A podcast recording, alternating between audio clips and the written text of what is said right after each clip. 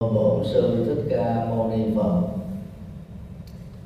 Kính thưa tăng đoàn và các đồng tu. Khóa tu ngày an lạc lần thứ nhất tại chùa giác ngộ ngày 20 tháng 3 2016 có chủ đề là giải phóng khổ đau. Khổ đau à, có mặt trong cuộc đời như là hệ quả tất yếu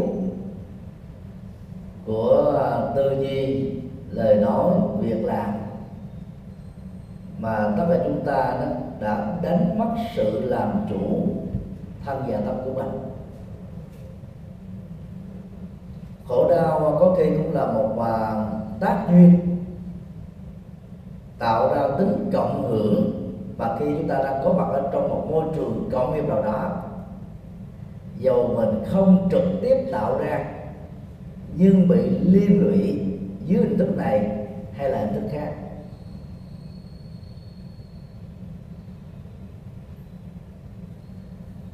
Khổ đau về phương diện nhân quả, có khi là kết quả của hành vi như đã nói, nhưng cũng có khi đó, nó là nhân mới hoàn toàn do chính chúng ta hoặc những người đang tạo ra.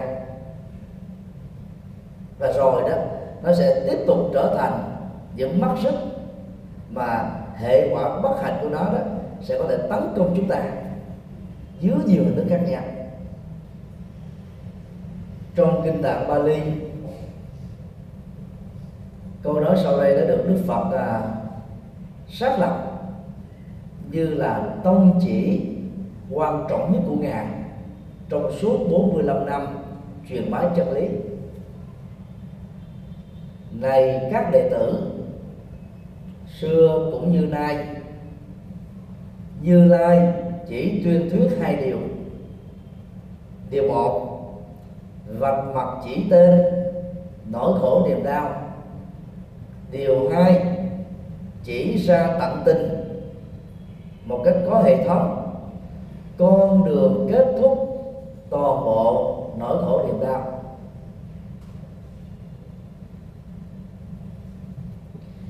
Với à, uh, tôn chỉ đó trong bài uh, tuyên thuyết đại chuyển pháp luân sau khi giác ngộ cho năm người bạn đồng tu tại giường nai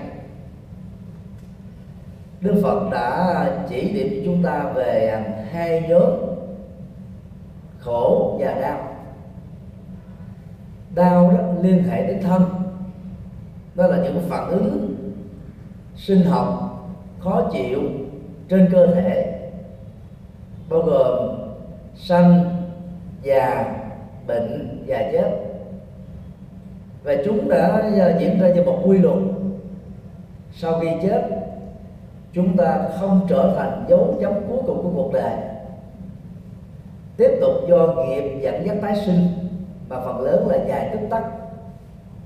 Về sau, Phật giáo Đại thừa mở rộng học thuyết 49 ngày nhằm giúp cho người thân hỗ trợ thông qua các khóa lễ cầu siêu, nhắc nhở hương linh, thấu rõ vô thường vô ngã để tiêu nhau miền tình cảnh. Đó là học thuyết về sau thôi còn sau khi chết theo học thuyết 12 nhân duyên đó người chết đó, lập tức tái sinh trong bào thai của người mẹ hoặc là giống cá và do đó sự tái hiện hữu lại được lặp lại thêm một lần nữa. Quy trình của sự sống theo đức phật đó không có điểm bắt đầu từ loài kỹ vượng cũng không thể truy nguyên nó từ vật chất. Lại càng sai lầm nếu chúng ta truy nguyên nó từ tâm. Rất nhiều và tín đồ có thể nói 6 tỷ người trên hành tinh này cho rằng nó có nguồn gốc từ thượng đế. Vốn như uh, nguyên nhân đầu tiên. Còn theo đức phật đó sự có mặt của chúng sinh ở trên từng hành tinh là do nghiệp tham ái, bao gồm dục ái, hữu ái, vô hữu ái, cộng với vô minh dẫn đến chúng ta có mặt trong kiếp này và kiếp khác. Và khi đã có sự sinh ra dưới sự thôi thúc của nghiệp tất cả chúng ta từ một cô cậu bé vài ký trở thành là thiếu nhi, thiếu niên, thanh niên, trung niên, lão niên, đại lão niên. Và đành phải nhắm mắt lìa cuộc đời. Sau khi à, toàn bộ tổng thể của nghiệp và cái cấu trúc tuổi thọ do ảnh hưởng của dây di truyền phối hợp với lối sống đã làm cho chúng ta không thể kéo dài sự sống hơn nữa. Lúc đó, sau khi chết, ta lại tiếp tục tái sinh. Như vậy, toàn bộ các nỗi đau liên hệ đến thân và khi bị đau, chúng ta cần nhờ đến các bác sĩ chuyên khoa tại các bệnh viện. Thất bại trong việc làm chủ nỗi đau ở thân lỗi tâm lý sẽ bị đè nặng, hoang mang, sợ hãi, lo lắng, căng thẳng, góp phần tạo ra thêm các nỗi khổ ở tâm. Khổ thì xuất hiện ở tâm, dưới bốn hình thức. Khổ về cảm xúc, khổ về thái độ, khổ về tâm tư và khổ về nhận thức. Không ai nói là tôi à, đau tâm đầu tiên tức là cái bệnh tim thì được, do nó là đau tâm. Thế nói là người ta muốn à, là nhấn mạnh đến cái động tác của cơn đau, mà tâm mình bị dút kẹp vào một nỗi khổ nào đó thì được. Đau thân, đau gan, đau bao tử, đau răng, đau à, khớp và khổ là khổ tâm. Về à, nỗi khổ tâm đó Đức Phật nêu ra trong bài kinh Đại Chuyển Pháp Luân, gồm có bốn nhóm. Thương yêu mà phải vẫy tay chào với người mình yêu quý. Ghét nhau mà phải hội ngộ, làm việc chung, thấy mặt, nghe tiếng, lòng cảm thấy ê chề, khó chịu, ganh tị, hờn ghét, oan ức. Mong muốn mà không tội nguyện để chúng ta vào sự thất vọng, thậm chí là tuyệt vọng và đặc hơn nữa là trầm cảm. Và thái độ chấp vào, tổ hợp gồm có năm yếu tố. Thân thể, cảm giác, tri giác, tâm tư, nhận thức là còn mãi với mình. Cho nên mình không chấp nhận được cái vô thường xảy ra với người thân và xảy ra với bản thân đó là bốn nỗi khổ xảy ra ở tâm. Trói buộc tâm, chi phối tâm, làm cho các bất hạnh đó tồn tại và tăng trưởng trong cuộc đời của mình.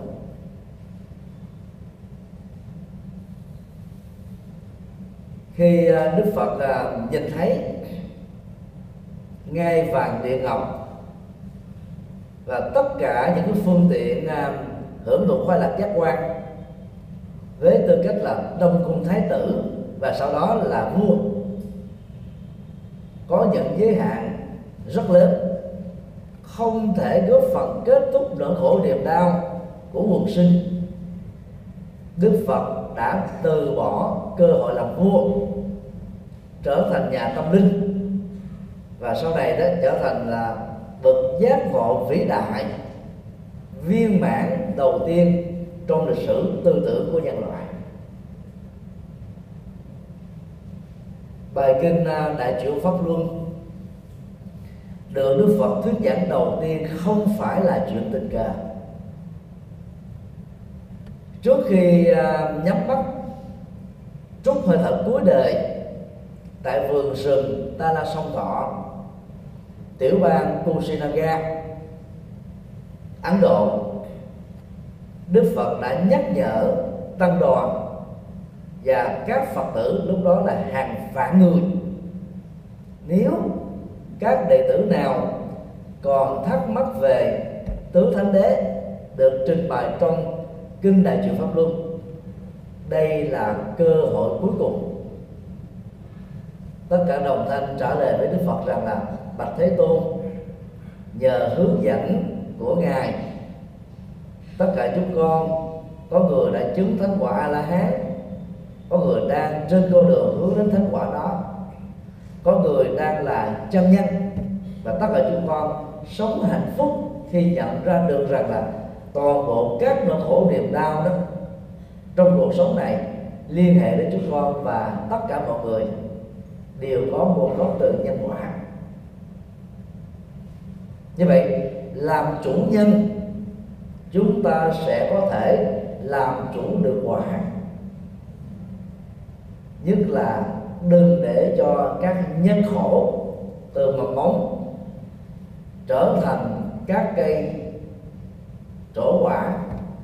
Thì lúc đó, đó toàn bộ các nỗi khổ niềm đau tiềm năng sẽ không có cơ hội xuất hiện khống chế và chi phối cuộc đời của chúng ta.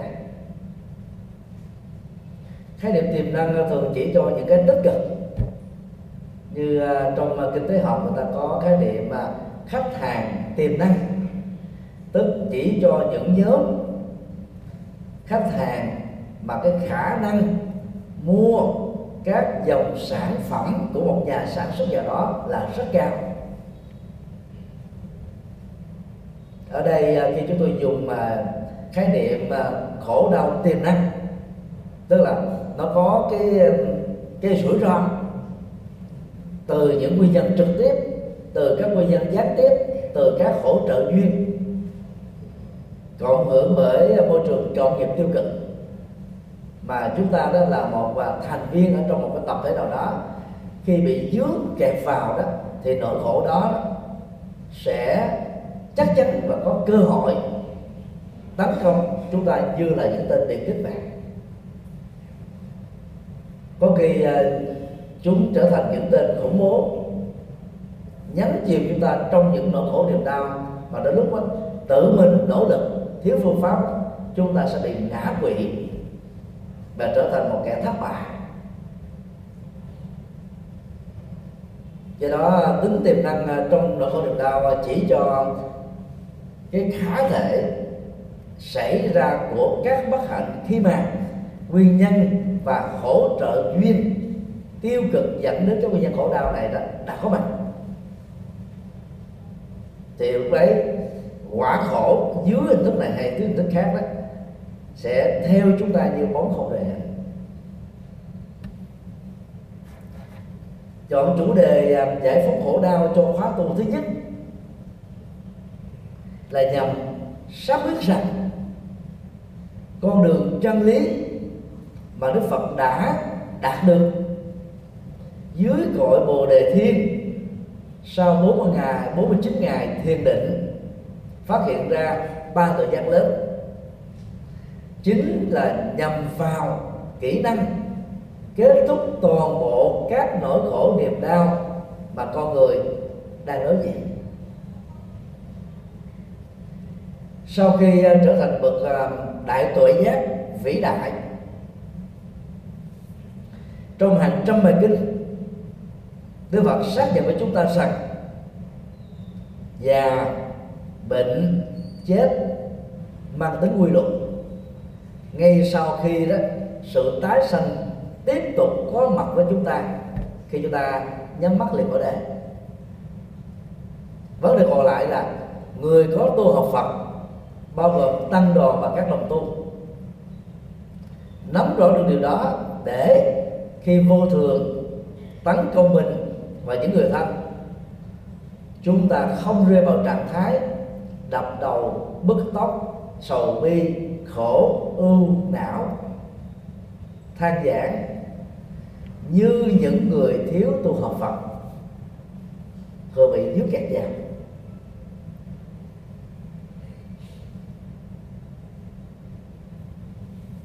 Con đường à, đại chuyển pháp luân của Đức Phật bắt đầu từ vườn nai kéo dài thêm 45 năm sau đó, đã để lại cho chúng ta khoảng là ba chục ngàn các bài chân lý và đạo đức.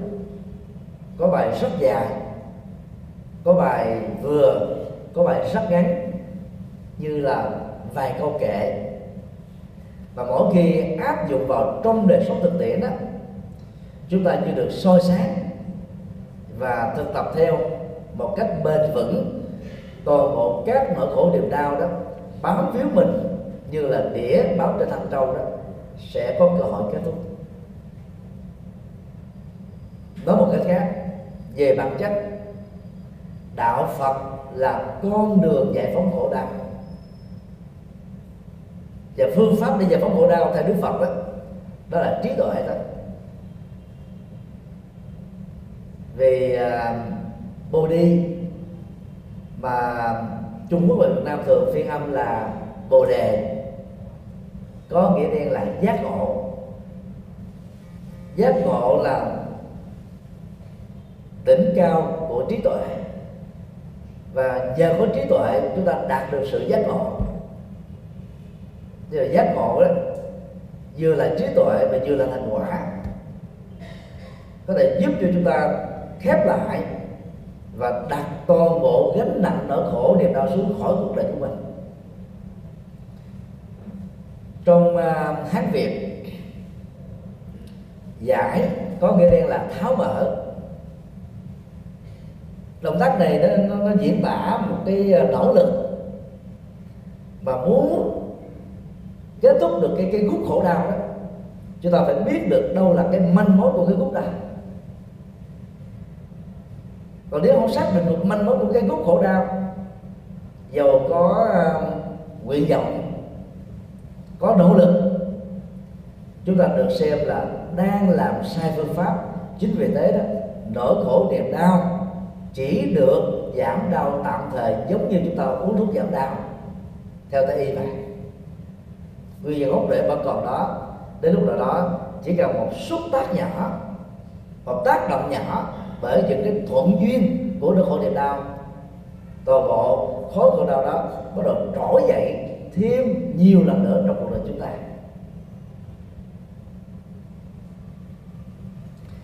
Nếu sánh ví nỗi khổ niềm đau với cỏ, chúng ta sẽ thấy là cái sức sống của chúng đó rất dai rất dài, rất mãnh liệt. Cỏ không cần chăm sóc bạn sống tốt. Ở những xứ sở mà mùa nắng nóng có thể 6 cho đến 9 tháng trường, toàn bộ màu cỏ nó được là vàng úa, tạm gọi như là cỏ trái. Chỉ cần đến à, mùa mưa, dầu không chăm sóc, bón phân, làm những cái công việc như là chúng ta trồng lúa, trồng rau trồng trái cây, trồng hoa. Các chủng loại cỏ và cây hoang dại bắt đầu xanh sôi, nảy nở trở lại và rất khỏe. Đang khi đó, niềm an vui, hạnh phúc của chúng ta đó phải được vun trồng, chăm sóc, giữ gìn. Thật là bài bản mà đến lúc đó chúng ta giữ được nó cũng không được dài đó là sự bất công và thực ra đó, nó là là cái tác động của toàn bộ nhân quả trên nền tảng thái độ và lối sống của chúng ta thôi cũng chẳng có bất công gì hết.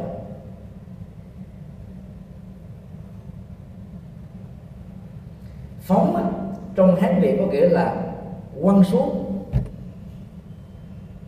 gọi là vứt bỏ đi phóng ra. Nếu nó đủ là phóng hạ tức là quăng bụp xuống cái thế này. Thì toàn bộ những gì đã nắm trên tay chúng ta đó, nó được rớt xuống. Không dính với mình nữa. Và để làm công việc đó đó, chúng ta phải dùng hết sức mạnh của mình. Không chỉ là mở các ngón tay ra, mà phải quăng bụp xuống. Thì các nỗi khổ niềm đau nó sẽ được tống khứ ra khỏi tâm trạng và cuộc sống của bản thân mình về sau này à, khái niệm giải phóng được sử dụng cho nhiều ngữ cảnh khác nhau.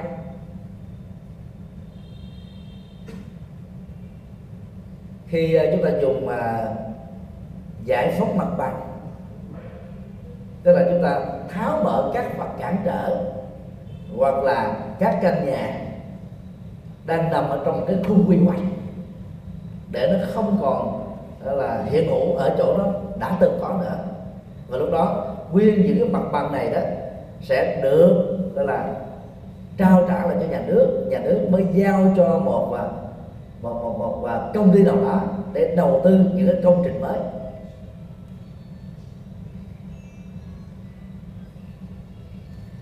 Trong à, ngữ nghĩa chính trị học đó, thì giải phóng là chuỗi của các hành động dẫn đến tình trạng tự do ví dụ như giải phóng dân tộc, tức là kết thúc chủ nghĩa thực dân, chủ nghĩa nô lệ, chủ nghĩa xâm lược, mà các quốc gia siêu cường đã từng áp đặt lên các nước nhược tiểu dưới những cái chiêu bài đem văn minh đến để hỗ trợ cho những đất nước nghèo là hậu này được phát triển.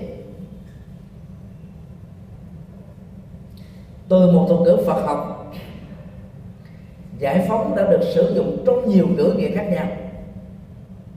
Và khi à, gắn kết với khóa tu, giải phóng khổ đau đó, thì các đồng tu phải thấy rõ nhiệm vụ của chúng ta với tư cách là phật tử là làm thế nào để kết thúc, để sang bằng để tháo gỡ các cái trở ngại, nỗi khổ niềm đau trong cuộc đời của mình. Và rộng hơn nữa là người thân và tất cả chúng sinh.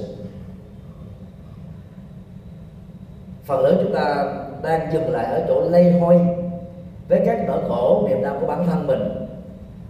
Do đó, những người như thế đánh mất cơ hội giải phóng khổ đau dùng cho những người thân.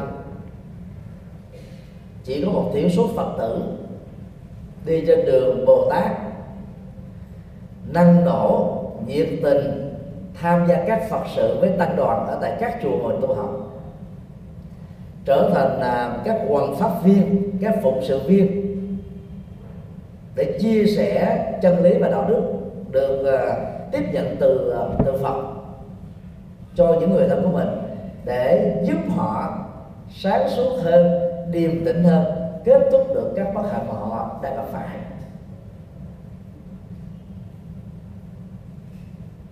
Và vậy đó thầy tha thiết kêu gọi các đồng tu. Sau khi trải nghiệm được cái an lạc hạnh phúc với cái là phật tử, tại khóa tu, chúng ta phải thấy rất rõ là người thân chúng ta có quyền để hưởng được cái các giá trị cao quý này. Và an lạc hạnh phúc không chỉ nên áp dụng một mình mà phải chia sẻ ra. Phổ quát quá và và nói theo ngôn ngữ hiện nay đó là xã hội hóa nó đừng nên nghĩ việc vận động tài chính mới được xã hội hóa. Cái thiện phải được xã hội hóa. Cái an lạc hạnh phúc phải được xã hội hóa. Tức là truyền thông càng nhiều càng tốt, quảng bá càng hiệu quả càng hay. Để nhiều người đã biết đến phật, trải nghiệm phật và kết thúc được các bất hạnh mà họ đang gặp phải.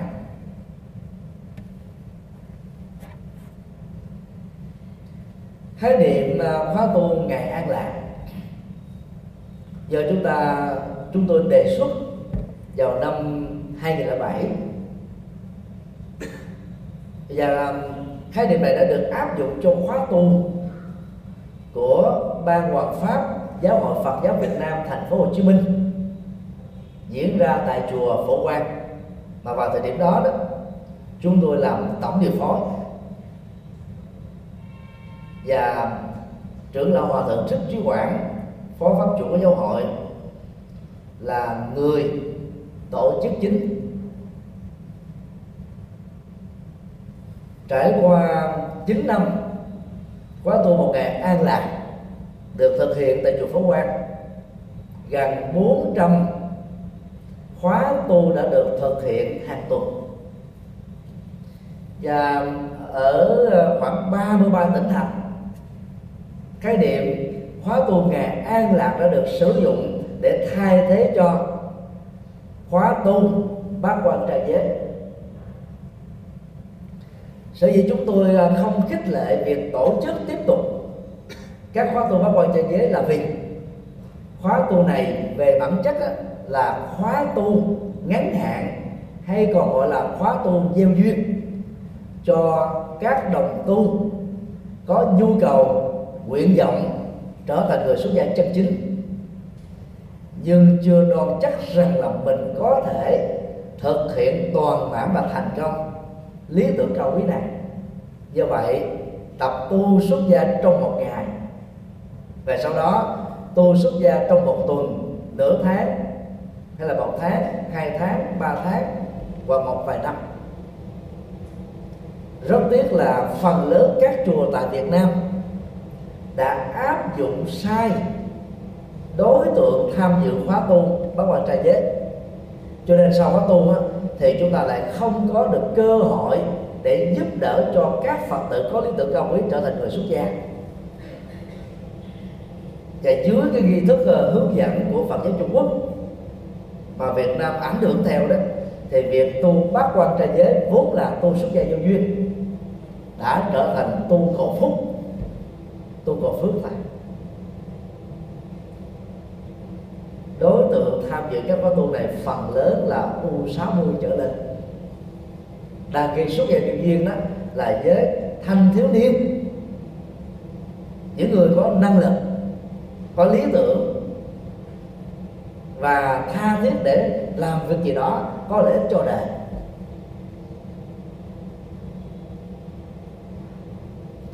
Khóa tu ngày an lạc à, có đối tượng đa dạng hơn.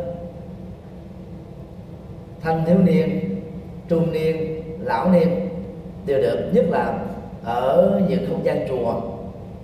Có nhiều tầng và có nhiều gian.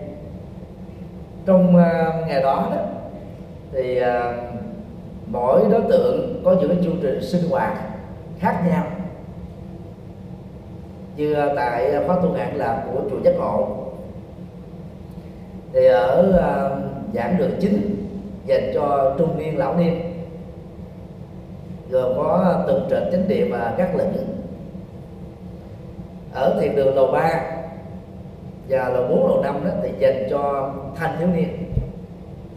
Chương trình uh, tu học buổi sáng đó thì uh, giống nhau.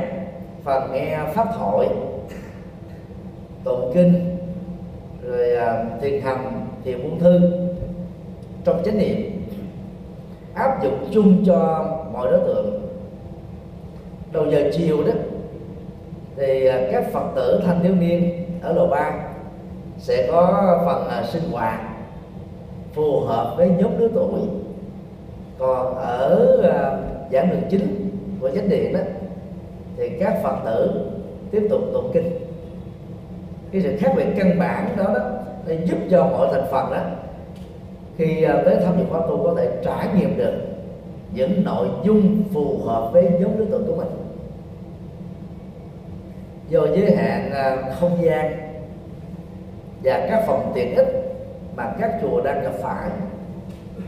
Phần lớn các khóa tu chúng ta là dành cho đại trà thôi, chứ ít có phân chia các nhóm.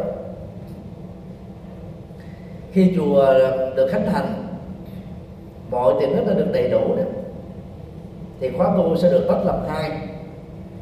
Khóa tu uh, cho giới trung niên lão niên và khóa tu cho thanh thiếu niên. Thành hai ngày độc lập.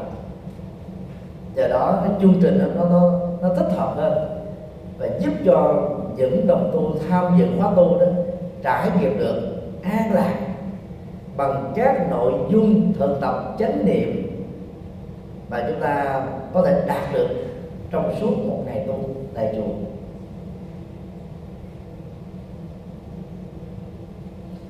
Như vậy à, nói đến giải phóng à, khổ đau là nói đến vai trò chính mà tất cả những người tu học Phật cần phải cam kết làm. Và phải làm thành công. Vấn đề hai. Kết thúc à, nỗi khổ niềm đau bằng làm thái độ chân chính. Bao gồm mà chánh kiến và chánh tư duy. Đó là hai yếu tố đi đầu của bát chánh đạo. Phần lớn các phật tử tại gia ít để ý đến hai phương diện ứng dụng của trí tuệ và cũng thông qua hai phương diện chánh kiến và chánh tư duy này chúng ta đạt được trí tuệ. Do đó, rất nhiều các phật tử tại gia chỉ mới dừng lại ở các hoạt động tín ngưỡng mà vốn là không đủ sức. Về bản chất, tín ngưỡng không phải là cốt lõi của đạo Phật. Bị ảnh hưởng bởi các tôn giáo, các tập tục, tại các quốc gia mà đạo Phật có mặt như một thân tại tâm linh mới. Trải qua 26 thế kỷ kể từ khi Đức Phật được giác ngộ sinh hoạt tín ngưỡng đã bắt đầu à, có mặt ở trong đạo Phật này và để tu học tiến bộ đó chúng ta chỉ giữ lại các tín ngưỡng có nội dung chánh tính chánh tư duy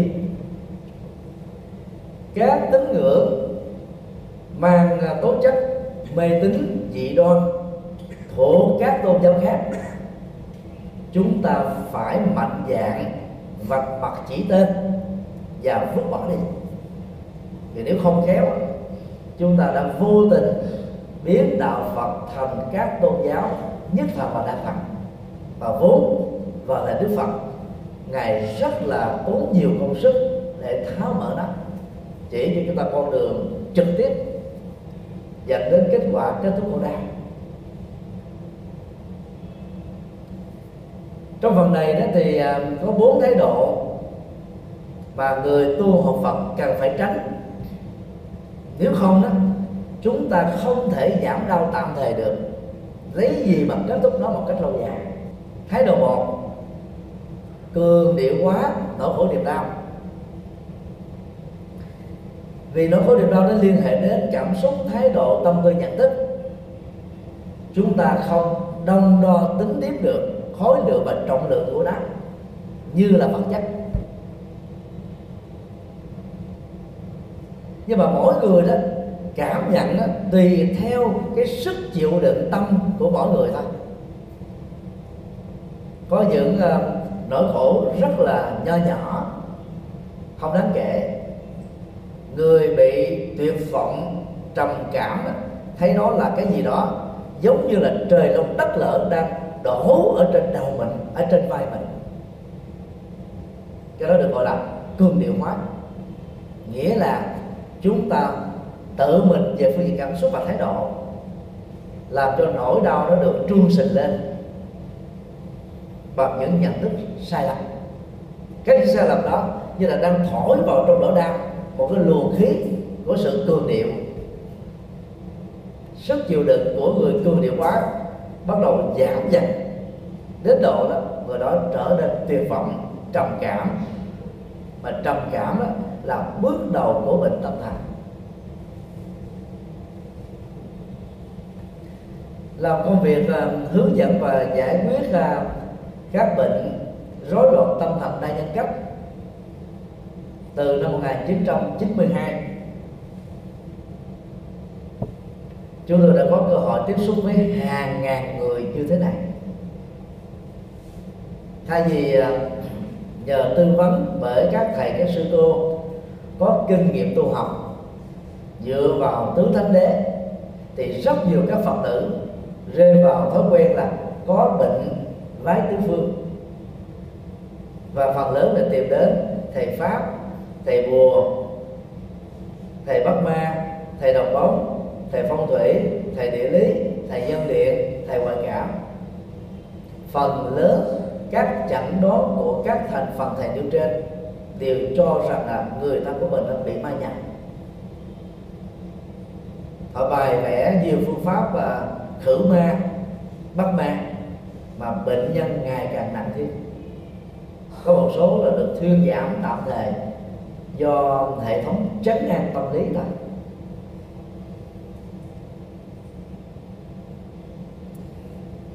khi mà sức chịu đựng của một người bị khổ đau à, trở nên tuyệt vọng rồi thì biểu hiện không được của người đó là gì?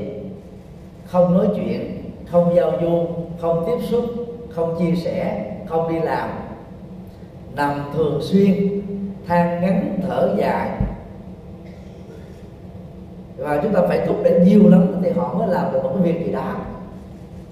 Lúc đó cần phải nâng đỡ tinh thần họ tán dương họ khen ngợi họ, để giúp cho họ tái hòa nhập với đời sống gia đình và xã hội.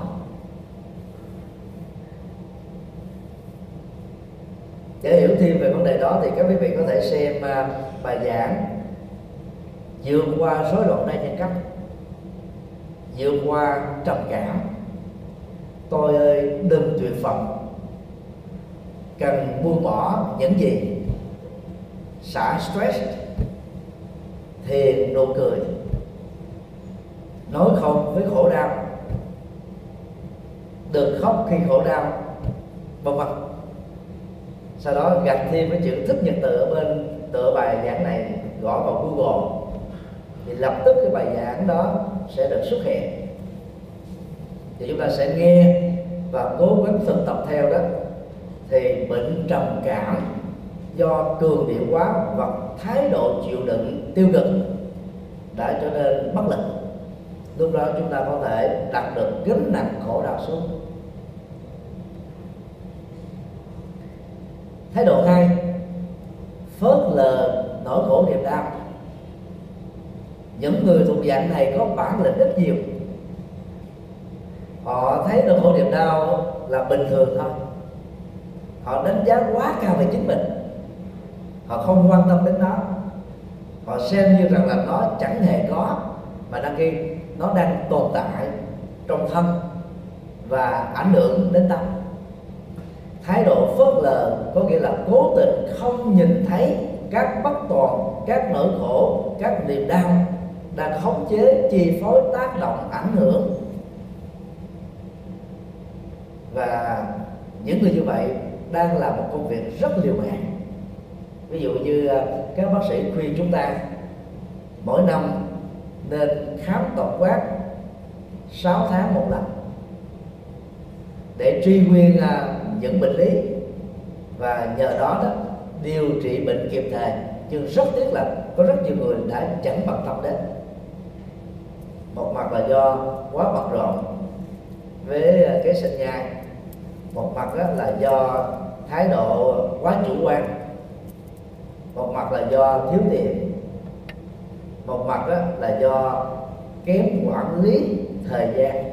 Và còn có thể có nhiều lý do khác, dẫn đến tình trạng không chịu là truy nguyên và tìm ra được nỗi khổ niềm đau mà mình đang gặp phải để kết thúc này mặt tích cực của phất lực khổ đau đó đó là làm giảm thiểu đi khổ đau bằng thái độ tâm lý tích cực khi chúng ta không cường điệu hóa nó, thì nỗi đau đang có mặt đó nó lớn như là giải trường sơn, thì chỉ còn lại như một quả núi. Lớn như một quả núi thì còn lại như là một tảng đá. Lớn như một tảng đá thì còn lại như một viên đá. Lớn như một viên đá thì còn lại như là một hạt sỏi. Lớn như hạt sỏi thì còn lại giống như một hạt cát. Tuy nhiên, khi nỗi đau bao gồm các loại bệnh có mặt trên thân, bị phớt lờ bệnh nhân không vì thế mà hết bệnh. Bệnh nhân có thể chết. Dầu người đó có thể là triệu phú, tỷ phú, tiền rừng biển bạc. Nhưng mà đến mất cơ hội là tiếp tục hưởng được các phúc báo mà mình tạo dựng được hợp pháp. Chính phủ Việt Nam à, trong vòng 3 năm qua qua chính sách à, bảo hiểm y tế đã góp phần là nâng cao à, chế độ an sinh xã hội cho người dân đặc biệt là dân nghèo hiện nay trên toàn quốc chúng ta đã có 75% mua bảo hiểm xã hội trên tổng số 92 triệu dân mỗi một cá nhân chỉ góp phần là chia sẻ cái trách nhiệm tài chính 20%. 80 phần trăm còn lại là nhà nước chi trả.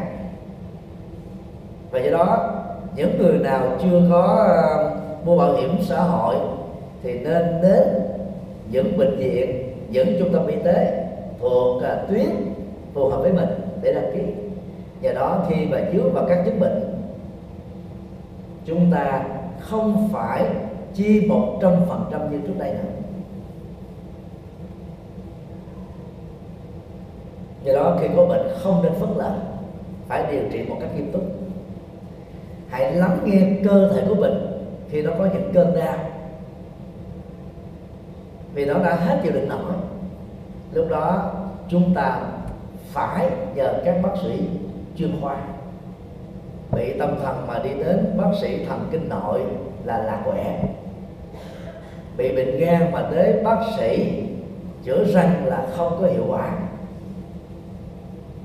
bị đau bụng, mà đi tới bác sĩ thẩm mỹ là Trung Quốc dầu cũng là các bác sĩ như nhau, nhưng mà năng lực chuyên môn là rất khác nhau.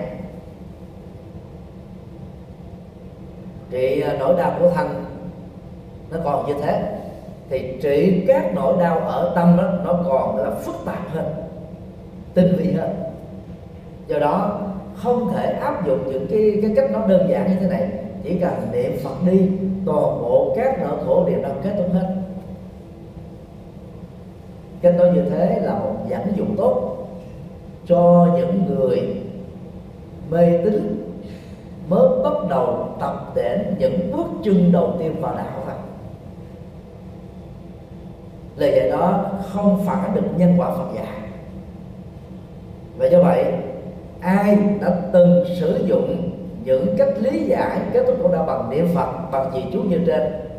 Phải xem nó chỉ là phương tiện tốt. Do đó khi dẫn dắt Phật tử vào đạo rồi, những người như thế phải có trách nhiệm tháo mở các phương tiện này đi. Để nâng cái trình độ tu học của Phật tử lên. Nhờ đó đó, họ đủ trí tuệ để kết thúc được các nỗi khổ niềm đau. Chứ thay vì tiếp tục phớt lờ lại thái độ ba, đào tẩu khỏi nỗi khổ niềm đau. Đây là người thiếu trách nhiệm giải quyết dứt điểm các nỗi khổ niềm đau ở bản thân mình. Thiếu trách nhiệm để kết thúc nỗi khổ niềm đau ở tha nhân mà chúng ta là tác nhân trực tiếp đã tạo ra những người à, bán hàng đa cấp có khuynh hướng lừa đảo như trong một thập niên qua giới truyền thông Việt Nam đã đưa tin. Khi à, bị phát hiện, thường có khuynh hướng trong 36 kế tẩu là thượng sách họ đi ra nước ngoài sống, hoặc là thay tên đổi họ, đóng vai một người khác ở một à, vùng miền khác trên đất nước này. Sự đào tạo đó đó thì họ tạm thời được an toàn thực tế là chấn an thôi. Khỏi các cái trách nhiệm mà lẽ ra họ phải cam kết để đền trả. Nhưng các nỗi khổ niềm đau do họ tạo ra với tha nhân vẫn còn nằm ở đó thôi do là đào tạo nỗi khổ đau là một cái à, cái, cái thiếu trách nhiệm đáng lên án. Người tu học Phật đó cần phải thực tập và cái nhìn như thị. Phản ánh được các nỗi khổ niềm đau mà mình đang gặp phải là cái gì? Phần lớn chúng ta bị thất bại trong việc xác định được bệnh khổ đau của mình. Cũng giống như là nhiều bác sĩ. Nhưng người ta bệnh rất nặng, nhưng mà do trình độ có giới hạn, công cụ y khoa có giới hạn phương pháp chẩn đoán có giới hạn. Cho nên dẫn đến cái kết quả rằng bệnh nhân đó không có bệnh gì hết. Nhưng mà sau đó vài ngày, vài tuần, vài tháng, bệnh nhân chết. Cái này nó không phải là đào phẫu của khổ đau, nhưng là do vì thiếu kiến thức chuyên môn. Cái khổ đau đó đã được thoát ra khỏi cái tầm nhìn, tầm quan sát, tầm hiểu biết của chúng ta. Và kết quả là đối với niềm đau đã làm cho bệnh nhân bị chết. Do đó những người làm à, công tác à, y học dù đông y hay tây y không nên thỏa mãn với tri thức y khoa mà mình đang có. Phải tiếp tục tăng cường nó bổ sung nó cập nhật nó. Và các vị à, à, tăng sĩ được đào tạo chuyên môn tại các trường học. Nắm các phương pháp giải quyết nỗi khổ niềm đau cũng không nên thỏa mãn với các kiến thức mình có. Không phải tăng sĩ nào cũng đã điều đọc hết ba kho tàng kinh điển được Phật để lại. Và các bản sớ giải thâm sâu của các vị Bồ Tát, các vị Thánh Tăng trong chiều dài lịch sử 2.600 năm từ lúc phải mất đến dài kiếp người mỗi một kiếp trung bình là 80 năm đạo Phật chưa hết. Do đó mỗi khi có thời gian hãy tiếp tục đọc những kinh điển mà mình đã từng thuộc lòng rồi đã từng đọc qua rồi để tiếp tục đào sâu vào những điểm mà trước đây đó, khi đọc qua khi học qua chúng ta bị phớt lờ hoặc chưa nhìn ra được. Đó là cách thể hiện trách nhiệm của người dẫn dắt các phật tử trong việc kết thúc được khổ niềm đau của họ. Thái độ bốn đổ lỗi nỗi khổ niềm đau cho quá khứ. Đây là điều mà phần lớn các phật tử tại gia ngộ nhận. Nhất là kể từ khi à, bài kinh ba đề nhân quả do Trung Quốc sáng tác được phổ biến dưới dạng ấn tống đó, thì rất nhiều người nghĩ rằng là đây là lời Phật dạy. Nội dung của bài kinh ờ, ba đề nhân quả đó phát họa ra một bức tranh nhân quả mà chúng tôi tạm gọi là nhân quả định mệnh. Hễ cái gì đã làm ở quá khứ rồi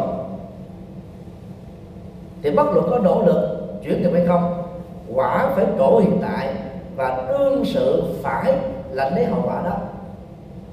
Mặc dù lời răn dạy đó là có giá trị răn đe những kẻ cùi không sợ lỡ biết không sợ xuống thấy quan tài không đổ lệ.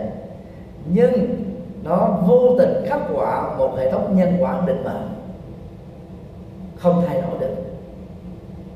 Và như vậy, nó thúc đẩy người ta chấp nhận số phận ăn bài đang khi nhân quả theo lời Phật dạy đó. Nó lại thuộc vào rất nhiều thứ. Nhân hiện tại, duyên hiện tại. Và nếu nhân và duyên hiện tại này đó có nội dung đối lập hoàn toàn với nhân xấu trong quá khứ, thì toàn bộ những cái này nó được triệt tiêu nếu cái năng lực nhân tốt và nhân xấu là bằng ngang. Còn nếu nhân tốt mới ở hiện tại này, lớn hơn rất nhiều lần so với nhân xấu quá khứ thì sau khi triệt tiêu các hành động xấu trong quá khứ người tu học Phật còn lại là kết quả an vui hạnh phúc rất lớn. Như vậy là định mệnh có thật mọi thứ có thể thay đổi hoặc theo chuyển tích cực hơn. Nếu sai lầm thì theo chuyển xấu hơn. Do đó rất mong các quý phật tử, mỗi khi à, gặp phải một nỗi khổ niềm đau nào đó ở trong gia đình của mình, ở nơi mình làm việc, trong môi trường xã hội mà mình tương tác, đừng bao giờ đổ lỗi. Kiếp trước có lẽ tôi làm việc này, việc nọ, cho nên kiếp này đó, tôi mới phải như thế. Nhận thức như thế tạo gọi là an ủi thì được. An ủi đi để mình không có cương điệu quá khổ đau. Để mình không có phớt lờ khổ đau. Để mình không có đau, không có đau. Nhưng cho nó là một chân lý là chúng ta sẽ làm vì có mấy ai trong 7 tỷ người thấy được quá khứ của mình? Ngoại trừ các bậc thánh chứng quả a la cho nên có được ba tội giác lớn. Trong đó có túc mệnh minh tức là tội giác thấy về các, tức là kiếp sống quá khứ từ đại cương đến tri kiếp của bản thân mình.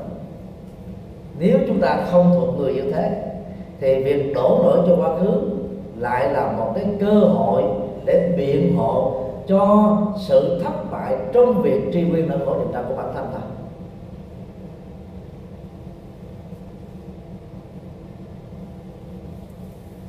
Ngày hôm qua, thầy à, làm phó ban tổ chức à, lễ khánh thành chùa đại giác, thành phố đồng hới, tỉnh quảng bình.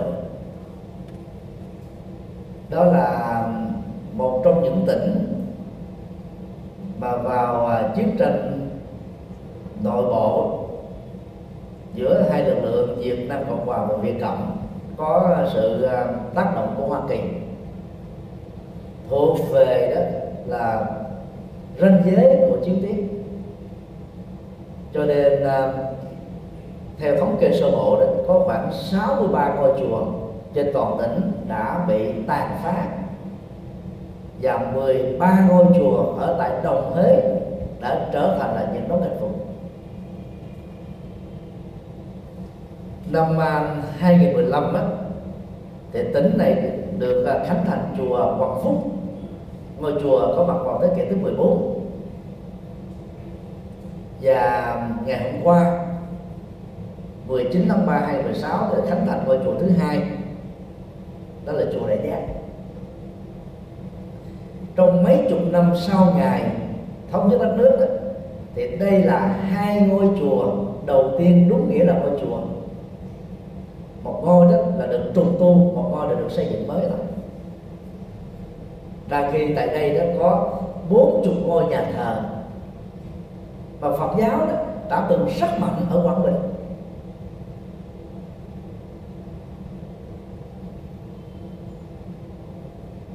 Thì trong lúc là đợi ờ, lễ diễn ra. Thì có rất nhiều các hòa thượng trưởng lão ở ờ, thành phố Huế ở Quảng Trị ở khắp nơi mà có gốc từ Quảng Bình, Quảng Trị, Thừa Thiên Huế và nhiều vị ở ờ, các cái tỉnh thành khác. Thì có một vị hòa thượng á khi được chúng tôi chào thì ngài mới nói thế này nè thầy nhật từ chắc kiếp trước là bắn vải các vị khác hỏi sao sao mà thầy biết được? Thì bắn vải mà còn đó là ăn gian thức tách nữa. Cho nên kiếp này mới lùn như thế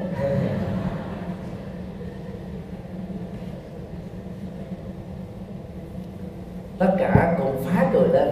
Như quý vị cùng cười. Tại vì cách giải thích rất là hay. Rất là đơn giản. Có vị hòa thượng khác chắc trước trước ông này ông đi lộn ta dữ lắm ông chù dập ta dữ lắm ông hành hạ lại cho lắm cho nên kiếp này ông bị lộn lại. Rồi tất cả cũng cười. Rồi và chúng tôi cũng phải cười vậy thôi. Thực ra đó nếu mà truy nguyên đó, ở hiện tại thì chúng tôi sinh vào năm 1969 đến năm 75 thì lúc đó được 6 tuổi. Đến năm 83 đó thì được đó là 14 tuổi thì suốt cái tuổi thơ đó chúng tôi nhớ rất rõ là nhà nghèo mặt riệp và có lẽ là mấy chục phần trăm trên đất nước này cũng nghèo mặt riệp giống như nhau. Cho nên từ nhỏ là chúng tôi chưa từng được uống sữa. Vì mẹ thì bị lâm đủ chân lấm tay bụng từ sáng cho đến chiều tối. Làm sao mà à, chăm sóc con được? Và đăng ký gia đình chúng tôi đó là chỉ còn thiếu một người nữa trở thành một thiếu đạo thôi tức là 11 thành viên. Gần như là sanh năm một và cái tuổi thơ đó chúng ta cần phải ăn uống đầy đủ các cái chất bổ dưỡng để phát triển xương. Thì trong giai đoạn đó mình không có cơ hội được như thế. Khi vào chùa vào năm 83 cho đến uh, ít nhất là năm 1992 tức là suốt 10 năm. Năm đầu thì ở chùa Đại Giác và những năm sau đó thì ở chùa Giác Ngọc phần lớn một ngày chúng tôi ăn uh, mì mì uh, mì liệp vụn đấy loại mà vụn nát ta bán ký. Và loại mì vụn đó là không có chất bổ gì hết. Thậm chí có nhiều độc tố trong đó. Sáng thì à, chỉ ăn các cái cơm trái phải khô là ta bắn ký. Rồi trưa và chiều đó thì ăn mì vụn. Cho nên là chế độ dưỡng chất là nó quá kém. Lúc đó thì chúng tôi lại phụ trách là kéo nước cho toàn tăng đoàn. Mà chùa thì có lầu ba, nước thì kéo bằng rồng rộng. Chứ đâu có máy bơm. Ở ngay cái tuổi mới lớn mà một ngày phải kéo nước như vậy là gần hai tiếng. Tức là dùng cái suất nhiều quá, mà cái chất bổ dưỡng không có. Lúc đó lại học võ thiếu lâm rồi karate một ngày học như vậy là một tiếng đồng hồ, tự học thôi. Mua sách về tự học. Rồi cụm đầu cho bao cát hít parafit mà hít ra ngoài sau đó tức là đưa cái thân nó ra ngoài sau cổ, một lần như vậy là 100 cái tức là mình phát kiệt sức rồi mà chắc bộ không có thì phải lùn thôi, chứ sao vậy?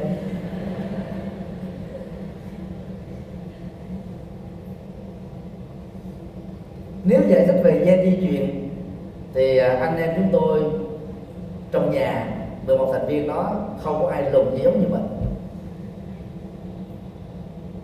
Chiều cao và cái cốt chất của con người nó lệ thuộc vào cái gen di truyền của người ta cái gì đã tạo ra những duyên nghiệp cộng nghiệp và biệt nghiệp ở những kiếp sống trước. Góp phần tạo ra. Và chế độ dinh dưỡng đó là có thể cải thiện được chiều cao của người trung bình là một tấc. Ai có con cháu sống ở nước ngoài sẽ thấy rõ được điều đó. Cũng là dòng họ đó với che cho chuyện đó. Nếu sống ở Việt Nam trong giai đoạn nghèo khó thì người cha, người mẹ có chiều cao là một thước 55 đi. Thì chỉ cần là ở tuổi 10 mà sống ở nước ngoài, thì chiều cao của thế hệ con cháu sẽ lên thành một thước 65 hoặc là thước 67 ai có chiều cao một thước 65 thì nâng chiều cao thành thước bảy mươi mấy. Tức do về chế độ dinh dưỡng nó đầy đủ, thì à, tự động nó được cải thiện thôi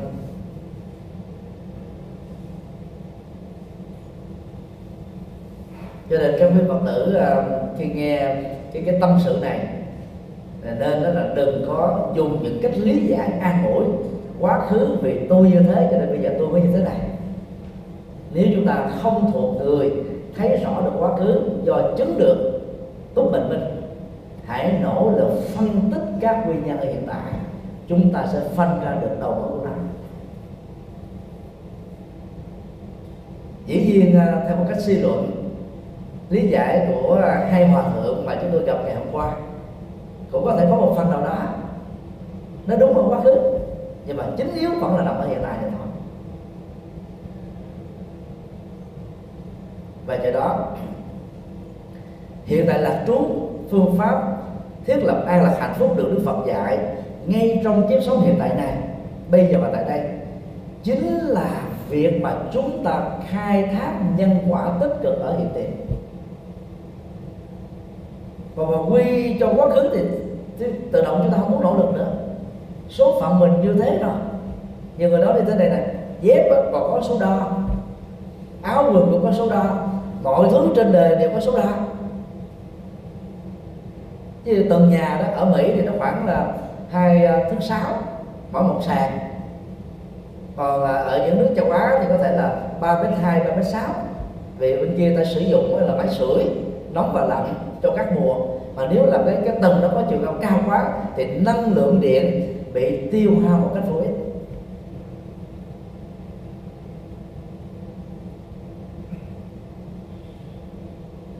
Như vậy cái quan niệm của con người đó, nó tạo ra những cái cộng nghiệp mới. Và các cộng nghiệp mới đó, nó trở thành là bản chất của cộng đồng, bản chất của quốc gia. Vốn khác với các cộng đồng quốc gia còn lại. Và những nhận thức đó nó làm thay đổi lối sống. Và nó tạo thành lối sống. Cho nên đó, lấy bốn chút hiện tại để mà mình đánh giá các vấn đề đó lúc đó chúng ta sẽ thấy rất rõ đâu là nhân khổ đau đâu là duyên khổ đau đâu là phương pháp để kết thúc nó.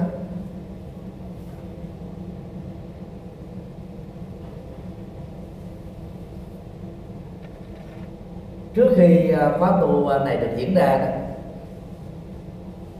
chùa giác ngộ đã tổ chức à, ba phiên họp. Hai phiên họp của lãnh đạo đạo tràng và quỹ đạo Phật ngày nay. Và một phiên họp đối với tăng đoàn. Thì có một số vị lãnh đạo của đạo tràng đó, nhất quyết là phải làm cho bằng được khóa tu chúng ta phải trở nên yên lặng ở trong hội trường chính các hội trường phụ trong chánh niệm để giúp cho các hành giả đó đạt được an vui lớn. Thì một số người thì sợ rằng là không đạt được như thế hỏi lý do tại sao đó là vì cái công nghiệp người Việt Nam đó là quen mồm, quen tâm sự quen giải bài quen thị phi quen chuyện trong nhà ngoài phố. Quen đó là bận tâm tào lao đến chuyện của tha nhân. Và có nhiều và các lý do khác nữa. Nhưng thực ra đó, nếu chúng ta có thông báo, có mời gọi, có hướng dẫn, thì chắc chắn rằng là tất cả sẽ hợp tác thôi. Bằng chứng là nãy giờ, thầy đâu có chọc cười gì đâu. Cái không khí nó rất là trang nghiêm, không có tiếng ồn.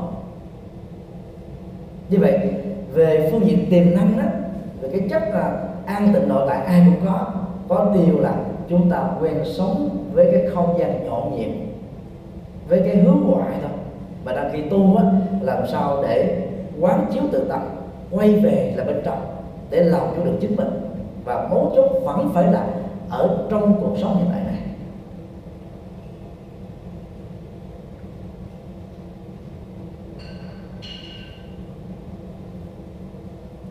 Thái độ cuối cùng đó, đó là cổ đi thay thế người. Có những người là khi à, lỡ đánh mất một vật dụng quý giá, có nghĩa với mình, thì thường thường an ủi là vật đó đi để thay thế cho mạng sống của mình giờ đó mà mình tiếp tục được sống còn. Lý giải này được gọi là an ủi, mà tính năng của nó là chấn an tạm thời nó không phải là quan hệ nhân quả và chân lý. Cho nên, các nỗi khổ niềm đau mà chúng ta bị vướng phải tiếp tục tồn tại với mình thôi còn khi mà chịu khó phân tích, có thể là do chúng ta bất cẩn, do đánh mất chánh niệm. Cho nên chúng ta quên cái này, rồi không để đến cái kia. Thắt là cái nọ, và làm cho cuộc đời của mình nó bị rối tung lên. Một cái câu chuyện uh, có thật diễn ra với uh, bác học đi tên. Ông và vợ ông sống rất hạnh phúc. Vợ thông cảm nâng đỡ chia sẻ với uh, uh, nghiệp vụ chuyên môn của ông là có mặt ở trong phòng thí nghiệm. Hai vợ chồng có mặt là như thế này. Nếu đến một giờ trưa mà không thấy ông ấy đi ra từ phòng thí nghiệm á, thì vợ hãy quan hệ ăn cơm trước, không cần phải chờ. Bữa đó do mãi mê với việc nghiên cứu. Gần 2 giờ chiều ông ấy mới bước ra khỏi phòng. Nhìn vào mâm cơm, ông ấy chỉ còn thấy còn lại có nửa mâm thôi. Ông ấy sờ cái bụng. Rồi mình no quá. Bây giờ mình đã ăn rồi, vợ mình chưa về. Ông ấy vào trong phòng tiếp tục làm việc. Cái đó tạm gọi là đảng trí. Dạ. Ngay cả những nhà bác học vĩ đại như thế, đảng trí về phương diện mất chánh niệm vẫn diễn ra như thường. Do đó nó tập trung vào một thứ thì giúp chúng ta dễ thấy rõ được mọi thứ nó đang diễn ra xung quanh mình, ở trong tâm của mình. Vậy đây là nghệ thuật để chúng ta điểm mật chỉ tên được, đâu là biểu hiện của nỗi khổ, đâu là xuất hiện của nỗi đau. Và tránh những thái độ là gì? Cưỡng chế đó. Đè nén đó, ức chế đó. Vì như thế nó sẽ trở thành nổi loạn, giống như một cái dòng suối đang chảy, mà mình cho dựng một bức cái bức thành, thì nó nó nó phải, gọi là, nâng dâng cao nước lên từ từ. Đến lúc nào nó phá vỡ bức thành đó, để nó tiếp tục chảy thôi. Hoặc là dùng đá đè lên trên cỏ, thì cỏ chỉ tạm thời chết một thời gian, sau đó cỏ lại tiếp tục sống.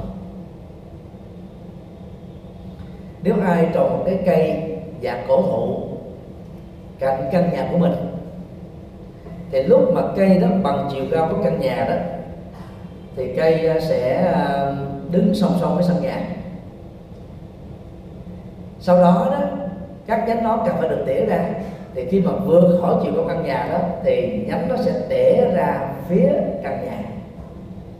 Và đứng từ xa chúng ta chụp hình hay là quan sát đó, chúng ta sẽ thấy là cái cây nó cũng cần nương vào ánh sáng để tồn tại. Và chỗ nào đó là bị che khuất thì nó phải đi đường vòng đó nó phải ngã qua hướng này nó nghiêng hướng nọ để nó tìm đến hướng ánh sáng này.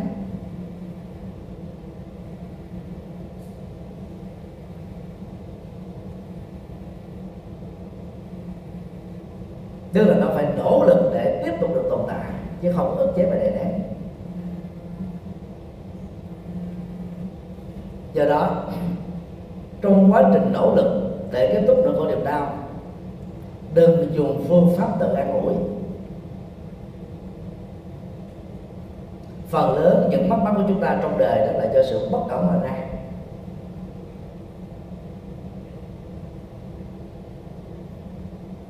Khi uh, ờ, chúng ta áp dụng sai về học thuyết vô thường. Thì hậu quả mà chúng ta phải gánh lấy là gì? Đó là dễ bỏ cuộc đối chừng. An ủi rằng thôi cái này nó mất rồi chúng ta bỏ qua hết đi. Để hướng đến là một cái cái cái cái sự sống khi thân thể mình tiếp tục được còn được sống. Đây là cách mà phần lớn các tăng ni và phật tử bị dướng kẹt vào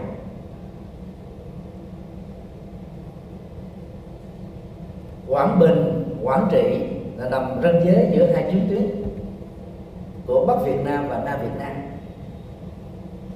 Theo nghị định Geneva chiến tranh khốc liệt và tàn phá. Phần lớn các phần tăng ni và phật tử người di cư đi hết. Và chùa chiền đã bị tàn phá hết. Và chúng ta đã mất mấy chục năm từ năm 1945 cho đến là mấy năm gần đây thôi. Như ở Quảng Bình thì Phật giáo mới bắt đầu à, được thành lập vào năm 2009 đó. Để để được phục hồi.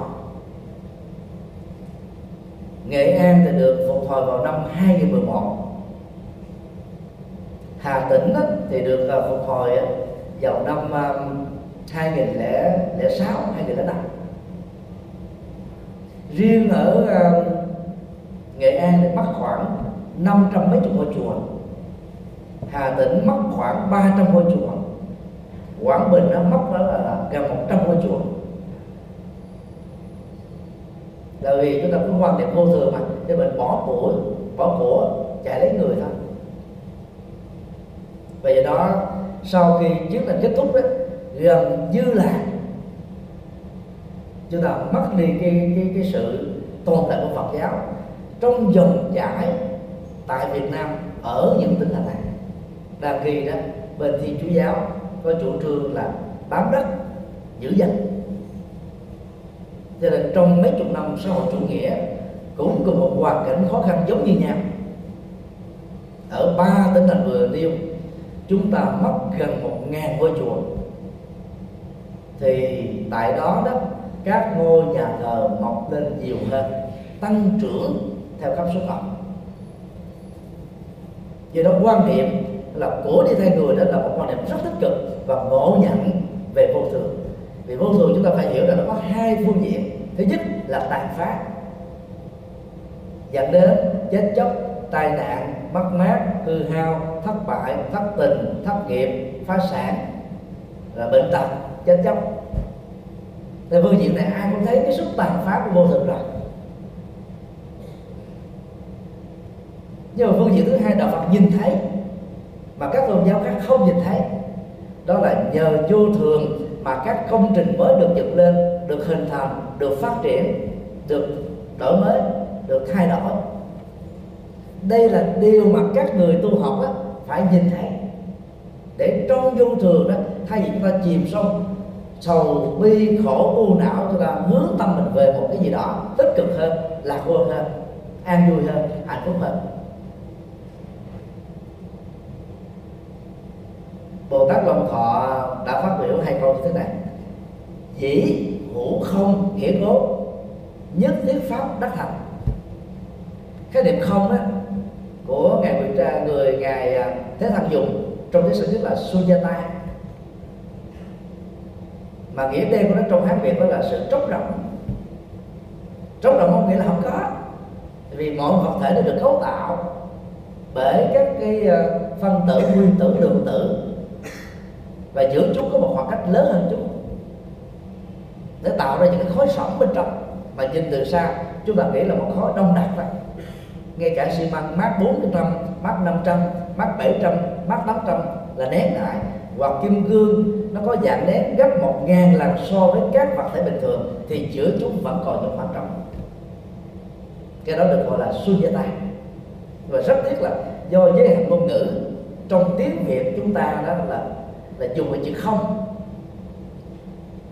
không trong trong nghĩa là không gian đó.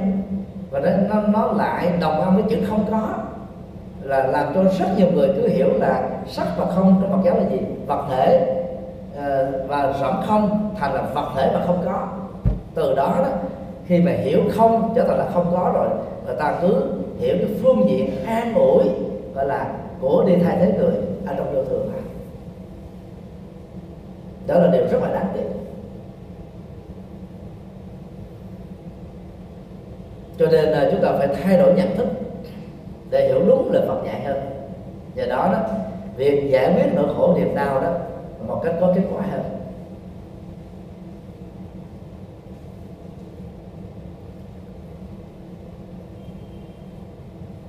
Về à, giải pháp thì nó có rất nhiều. Nhưng mà thời gian nó đã hết rồi thì thầy chỉ xin à, chia sẻ cái à, giải pháp và buông xả. Vốn là một trong bốn ứng dụng tâm giúp cho tâm trở nên cao thượng. Gọi đủ đó là từ, bi, hỷ, xả. Và thực tập được bốn cái năng lực quan trọng của tâm này đó, là đó được xem là Brahma, Vihara. Tức là đồng trú với phạm thiên, mà phạm thiên là khái niệm chỉ cho thượng đế ở trong bà là một giác và đức phật đã dùng với cái ngữ nghĩa đạo đức học, tức là đồng trú với sự cao thượng. Tức là ai mà khai thác, phát triển, sống với với bốn phương diện của tâm là tâm từ, tâm bi, tâm hỷ, tâm buông xả thì an lạc hạnh phúc sẽ có mặt một cách rất là tràn đầy ở người ta. Dĩ nhiên buông xả nó khác với cái cái à, quan điểm mà thôi kệ hay là mặc kệ nhạc sĩ trọng đông sơn à, thường dùng chữ thôi kệ nên uh, có rất nhiều nơi người ta thích dùng cái từ này để viết thư pháp. Và cái quán cơm chai mà sáng nay đó quỹ đạo Phật ngày nay cúng dường cho quý vị đó là mua từ cái quán thôi kệ nên là trong một bánh mì quý vị thấy cái tờ giấy nó có chữ thôi kệ không? Có thấy không? À, có người không để ý không thấy. Đó là dùng chữ của Trịnh Công Sơn mà Trịnh Công Sơn là một Phật tử. Tức là xề xòa đó không có quan tâm đó không cường điệu quá đó để cho nỗi khổ niềm đau nó không khống chế mình. Nhưng mà không phải ai dùng cái chữ thôi kệ mà trên thực tế tâm mình cũng được như thế đâu. Chúng tôi xin à, trích một cái bài à, bài nhạc nha mang tựa đề là thôi kể của à, nhạc sĩ à, lê bảo bình. Và bài này được rất nhiều các ca sĩ ca, mà ca rất thành công đó là lâm chánh huy. Chúng ta hãy nghe cái lời ca này coi thấy rằng tác giả của nó có thôi kệ được hay không nha. Mặc dù cái tựa đề nó là thế. Cố níu kéo một tình yêu và cố kìm nén những cảm xúc. Khóc hết nước mắt cũng chỉ làm hoen bờ mi vì giờ đâu còn chi tình cảm cũng đã chia làm hai lối. Chỉ vì em đã đổi thai, cũng chỉ vì yêu em quá sâu nặng, nên không nhận ra mình chỉ là người thứ ba. Nhìn lại ngày qua, từ khi ta lìa xa, nay gieo trong tâm anh là một nỗi đau. Muốn quên thật mau nhưng sao ở trong đầu khắc ghi hình bóng nhau khóc hết nước mắt, chỉ làm đau thắt. Và có cố gắng cũng chẳng làm của nhau. Vì giờ bên em đã có một người. Thay thế anh rồi. Đây là một cái lời than thở, mà cái tựa đặt là thôi kệ sao được? Nếu mà thôi kệ thì không có than thở nữa. Ta vô đi, rất là nhanh chóng mà toàn bộ cái lời lời ca, các ca từ thể hiện cái sự hoàn hoại trong nỗi đau tiếc nuối. Cái tiếc nuối đó đã làm cho chính tác giả của nó không bỏ qua được, không thôi kệ được, mà phải viết lại thành lời và cũng chia sẻ, truyền nhiễm cái cái tinh thần đó là dướng vào nỗi khổ niềm đau như chính mình đã từng. Vì nỗi đau đó là nỗi đau thất tình vì là người thứ ba.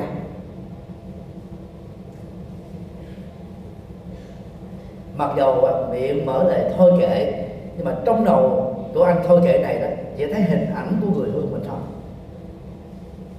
đã là thôi kệ rồi thì không thấy nữa. Quên đi, kết thúc đi. Buông xả xuống, đặt gánh nặng xuống. Do đó, nói bao giờ cũng là dễ. Và buông bằng cái miệng bao giờ cũng dễ. Nhưng mà buông bằng cái tâm mới thật sự là khó chúng ta vẫn còn nhớ khi uh, câu chuyện mà Angulimala bài mưu lập kế để giết Đức Phật để hoàn thành ngón tay thứ 100 sau khi ông ấy đã giết được 99 người và mỗi người lấy một ngón tay tạo thành một cái dòng chuỗi mà theo cái cuồng tính ông ấy nghĩ rằng bằng như thế ông ấy sẽ giác ngộ được sớm hơn. Sự bài mưu lập kế của Angulimala là gì? Ông ấy giả vờ, bỏ con dao xuống, đứng lại một cách thư thái. Và nói với Đức Phật Thích Ca rằng là, thưa ông Sa môn Cồ Đàm tôi đã dừng hết tất cả mọi nghiệp xấu rồi. Tôi rất mong có cơ hội được đàm đạo với ngài. Đây là cái bẫy thôi. Bởi vì ông ấy đã chạy hết tốc lực của một lực sĩ. Nhưng mà vẫn không rượt được đức phật vì ngài đã dùng thành thông tạo ra một cái khoảng cách cố định đức phật đã rất từ tốn nở một nụ cười rất hoàn hỷ.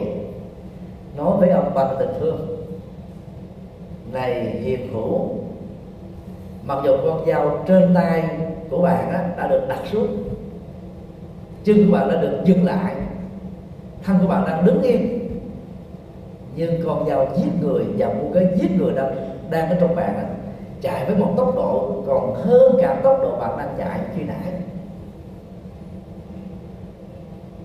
Nghe lời nói của Đức Phật như là đi vuốt ở trong tim của mình.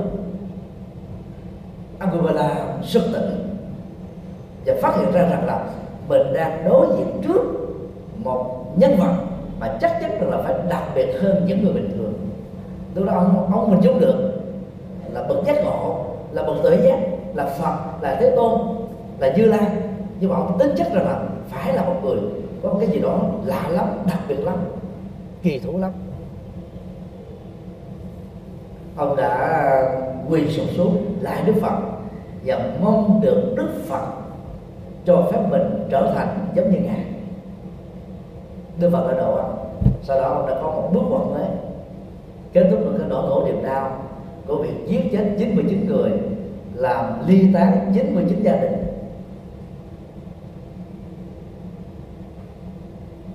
Như vậy, cái động tác mà đặt gương giáo xuống bằng tay không có nghĩa là đã quăng bỏ được, đã buông xả được các nguyên nhân của khổ đau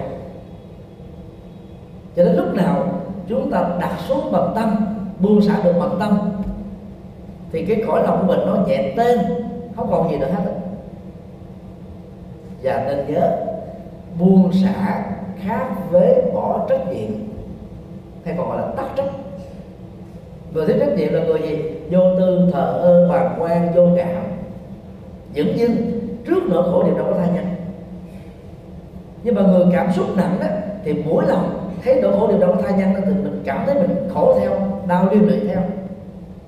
Và điều đó chúng ta đã mất tính trung lập, thì làm sao đủ điềm tĩnh để thấy được nguyên nhân khổ đau và giúp cho người đã bị khổ đau đó kết thúc được nguyên nhân của họ. Cho nên đó, giàu cảm thấy được khổ niềm đau của tha nhân là có thể thông cảm được người tu học Phật đó phải phát khởi tâm từ bi để không bị mũi lòng nhờ đó, chúng ta đủ trí tuệ, điềm tĩnh, khôn ngoan, giúp đỡ cho họ thoát ra khỏi cái đau khổ niềm đau này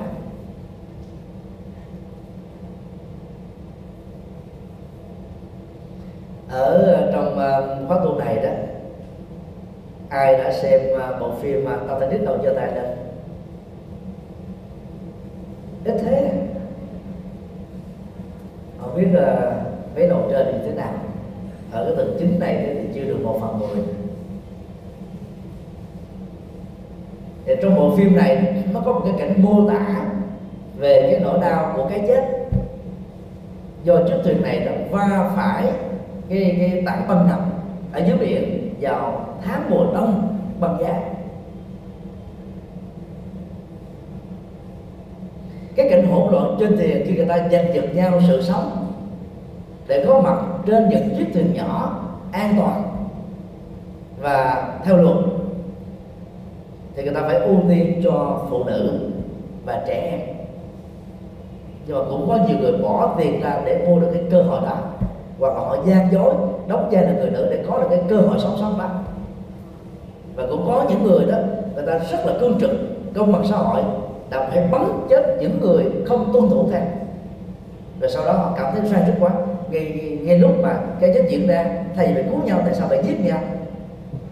Người lính đó đã cảm thấy sai rất tâm và dùng súng bắn vào cả của mình và cùng chết. Trong lúc đối diện trước cái chết trong sự hiểm nguy cái nỗ lực là thoát khỏi nỗi khổ đau mới làm cho người ta thấy rõ cái bản tâm thật của từng con người. Qua đến một cái cảnh chiếu khác ở trên uh, trên thuyền đó thì chúng ta thấy là có ờ, một dàn nhạc vui long nhạc trưởng đó sau khi đánh cái bài cuối cùng cảm ơn tất cả các thành viên ở trong uh, đoàn nhạc của mình và chia tay nhau. Nhưng còn có một đoàn một một nhạc viên thôi. Anh ấy vẫn đứng lại tiếp tục đánh đàn. Rất là nhẹ nhàng rất là thư thái rất thông dong để mong cho những người nghe được nhạc của anh đó, sẽ bớt đi cái cơn là khủng hoảng hỗn loạn dành sự sống. Và biết nhau trở thành là nạn nhân của cái chết. Lúc đó người nhạc trưởng nghe cái tiếng nhạc vẫn tiếp tục quay lại nhìn thấy anh ấy không đành lòng vì mình là nhạc trưởng mà. Anh quay trở lại và các nhạc viên khác cũng quay trở lại. Họ tiếp tục khải đàn cho đến lúc tàu chìm và họ cùng chết. Thuyền trưởng được ưu tiên cho những chiếc phao an toàn nhất được ưu tiên trên một cái chiếc uh, chiếc thuyền an toàn nhất để được sống còn. Giờ mấy đã từ chối vì cái trách nhiệm đạo đức dầu lỗi va vào cái tặng đó mà ông thuộc của ông ông ấy đã đứng lại tại chỗ. Và khuyên mọi người hãy đi. Và ông ấy là người cùng chết với cái chết tập thể đó một cảnh khác rất là ấn tượng. Đó là một vị mục sư đang cầm quyển kinh thánh trên tay. Và xung quanh ông nó có khoảng ờ, vài chục tín đồ cũng cùng cầm một quyển kinh thánh. Ông ấy nói với mọi người rằng, chúa sẽ cứu chúng ta. Hãy cầu chúa đi. Đừng sợ hãi, đừng lo lắng. Nhưng mà nếu quan sát vào cái miệng của ông ông vừa nói mà ông vừa biến máu ông vừa sợ hãi, nó rung từ bên trong ông đang khi đó các tín đồ nghe lời vị mục sư này, họ tập trung cao độ, họ trở nên rất điềm tĩnh, họ chỉ lo đọc kinh thôi. Họ đang khi ông mục sư thì mắt nhìn giáo giác xung quanh và chết ở trong đầu đấy đó là những cái phản ánh rất thật, rất người. Trong việc tìm một lối thoát cho cái chết do tàu bị đắm thuyền, bị bị đắm nước à, biển, do va vào tạm bằng ngành do đó đó, chúng ta cần phải nỗ lực thực tập rất là thường xuyên. Để khi đó đối diện trước nỗi khổ, niềm đau đó, chúng ta không bị lúng túng, không bị lướng quýnh không bị quá gà không bị căng thẳng. Cho nên đó, chúng ta mới đủ sức điềm tĩnh để làm những việc cần làm. Ở những cái tầng à, thấp nhất ở trong uh, thuyền đó có những cặp vợ chồng già trên 80 tuổi họ biết rằng là với cái sức già họ không thể chạy được họ không thể thoát được. Cho nên đó là cặp vợ chồng già nó ôm nhau một cách rất là chiều mến ôm lại những kỷ niệm đẹp của tình yêu. Và nước bắt đầu dâng lên họ bắt đầu bị chết ngạt thở ở trong nước nhấn chìm họ với một cách rất là thản nhiên rất là điềm tĩnh thôi bởi vì trong trường hợp đó là hoàn toàn không còn lối thoát nữa, thì lúc đó chúng ta phải thay đổi thái độ tâm lý, nhận thức và ứng xử của mình. Tức là sau khi đã nỗ lực hết tất cả những phương pháp thông minh nhất, hiệu quả nhất rồi, thì kết quả như thế nào, chúng ta quan hệ như thế, để không tự gây thêm bất kỳ một áp lực nào cho mình nữa. À, việc ờ, à, dẫn lên cái câu chuyện này chúng tôi chỉ muốn nhắc một điều thôi. Đó là tất cả mọi nỗi khổ niềm đau dầu của cá nhân gia đình tập thể xã hội quốc gia và thế giới đều có thể kết thúc được bằng việc thực tập những lời Phật dạy. Đó là tứ diệu đế tức là phân tích nguyên nhân khổ đau. Trên nền tảng thừa nhận khổ đau có mặt với mình là một hiện thực. Đó là nhân quả của nỗi khổ và niềm đau sau đó chúng ta phải nhớ đến hai bước còn lại mà đức phật đã dạy trong kinh chuyển pháp luân.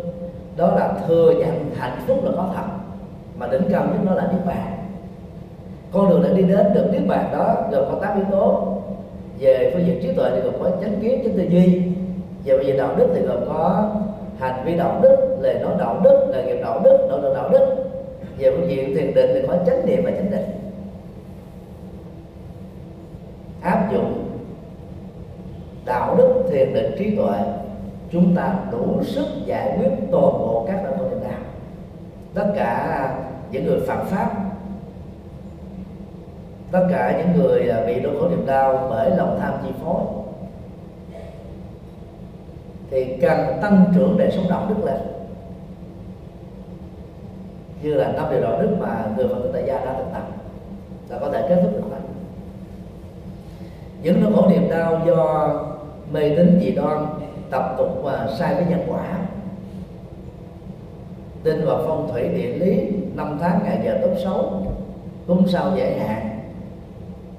Những điều kiên cử, vân vân có thể được giải quyết bằng phát triển trí tuệ. Những nỗi khổ niềm đau về à, thái độ, cảm xúc, căng thẳng, trầm cảm, mệt mỏi, bất hạnh bỏ cuộc để chừng, thiếu sáng suốt, thiếu bản lĩnh, có thể được kết thúc bằng việc thực tập và phát triển thiền định. Cho nên là chỉ cần truy tìm cái nguyên nhân khổ đau, hoặc là tham ái, hoặc là giận dữ, hoặc si mê, hoặc cố chấp chúng ta sẽ áp dụng là bác cái đạo để giải, giải quyết được. Vô minh và cố chấp là bạn đồng hành giải quyết nó bằng trí tuệ. Tham ái nói riêng mà tham lam nói chung à, giải quyết bằng thực tập đạo đức. Giận dữ à, ganh tị hơn thua loại trừ xung đột mâu thuẫn khủng bố chiến tranh tranh chấp giết chóc có thể giải quyết được bằng thực tập thiền định. Do đó, chúng ta cần phải phát triển ba phương diện này một cách trọn vẹn và đầy đủ. Đúng vì thế mà trong chùa giác của chúng ta đó, từ cái à, sông gan của cửa sổ cho đến cái trần của chánh điện, trần thiền đường, đều có biểu tượng hoa sen tám cánh, tức là bản chánh đạo để nhắc nhở tông chỉ quan trọng nhất mà đức phật đã để lại cho chúng ta. Về cố gắng làm việc đó thì tất cả những lời hứa hẹn của rất nhiều các vị pháp sư trải qua chiều dài của lịch sử về tính mầu nhiệm chẳng qua chỉ là sự dẫn dụ thôi. Để trên cái cơ sở đó đó chúng ta có niềm tin đi vào đạo Phật thật là nhanh. Còn khi đã trở thành Phật tử rồi đó, không gì tốt hơn và hiệu quả hơn là phải thực tập đúng với nhân quả. Và đây là điểm khác biệt rất lớn giữa đạo Phật, một tôn giáo vô thần đúng nghĩa, với các tôn giáo nhất thần và đa thần. Chúng tôi xin à, kết thúc à, bài giảng chính là tại đây.